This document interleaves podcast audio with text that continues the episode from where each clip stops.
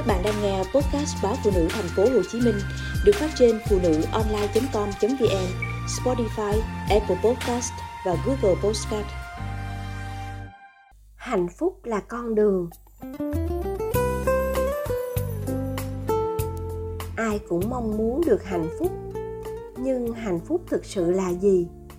Hạnh phúc là nhà cao cửa rộng, thu nhập khủng, chồng yêu thương, quan tâm, hạnh phúc là không ốm đau, con cái ngoan ngoãn. Hạnh phúc là giảm được 20 cm vòng eo để mặc vừa cái váy mơ ước. Chính những tiêu chuẩn đó làm chúng ta mãi không chạm tay được vào hạnh phúc. Cô bạn tôi lấy chồng muộn, tuổi băm mới nếm trải cảnh con nhỏ. Những lần tới chơi, cô đầu tóc rủ rượi, quần áo sọc sệt, luôn miệng than.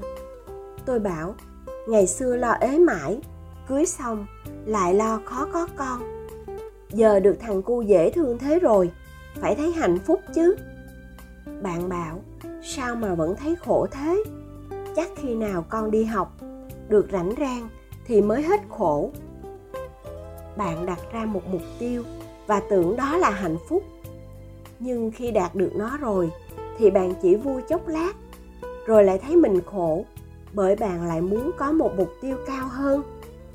Hạnh phúc với bạn, như mặt trăng với mặt trời. Đuổi mãi đuổi mãi mà không khi nào chạm mặt. Đó không phải là chuyện của riêng bạn tôi. Ai cũng có những điều bất như ý trong cuộc đời. Nếu ta không bao giờ biết đủ, biết ơn những gì mình có, thì chỉ như trên hành trình mệt mỏi, đi mãi không tới đích. Thiền sư thích nhất hạnh từng nói không có con đường đi đến hạnh phúc. Hạnh phúc chính là con đường. Thay vì mong chờ chạm đến một mục tiêu xa ngái, chi bằng tận hưởng con đường đang đi. Ngày chồng đi làm xa, con nhỏ, ở với mẹ chồng, mỗi ngày với tôi đều là thống khổ. Tôi cầm cụi thức khuya dậy sớm, lúc nào cũng tất tả, cố gắng lo mọi việc thật chu toàn để không phải nhận những lời phán xét của mẹ chồng. Mệt mỏi, bận rộn đã đành. Nhưng điều quan trọng là lòng tôi không lúc nào yên ổn. Làm việc gì cũng lo sợ bị phán xét, lại tủi thân vì chẳng được có chồng ở bên chia sẻ, quan tâm. Lúc ấy, tôi nghĩ cố chịu khổ vài năm nữa, tới khi chồng chuyển công tác về gần. Con lớn, đi lớp, rồi bà nội sẽ về quê không cần nhờ bà trông nữa. Hẳn là khi ấy, tôi sẽ hạnh phúc lắm, vì được thảnh thơi hơn, tự do hơn, được quan tâm hơn. Mọi việc diễn ra đúng như tôi dự tính, trừ niềm hạnh phúc của tôi. Tôi chẳng thấy nó ở đâu cả. Chồng tôi chuyển công tác về gần, nhưng lại phát hiện mắc bệnh ung thư. Con đã lớn, mẹ chồng về quê tôi được nhàn nhã và tự do hơn. Nhưng lòng lúc nào cũng nặng trĩu vì nghĩ đến bệnh của chồng. Vậy thì thứ hạnh phúc mà tôi tưởng chỉ là hư vô.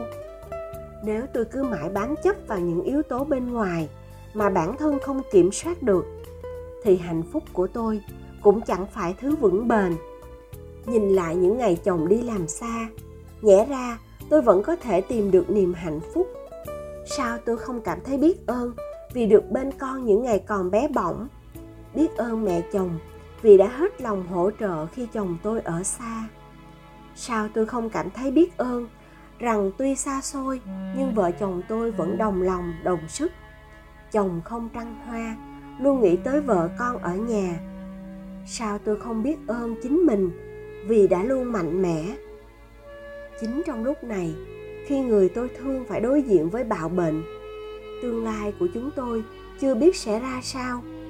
Lại là lúc tôi tìm ra định nghĩa vững bền về hạnh phúc. Tôi trân trọng từng hơi thở, từng giây phút được bên chồng. Tôi cảm ơn cuộc đời vì mình còn khỏe mạnh.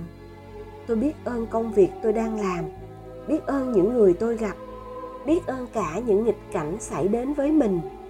Và tôi nhận ra ý nghĩa đích thực của hạnh phúc.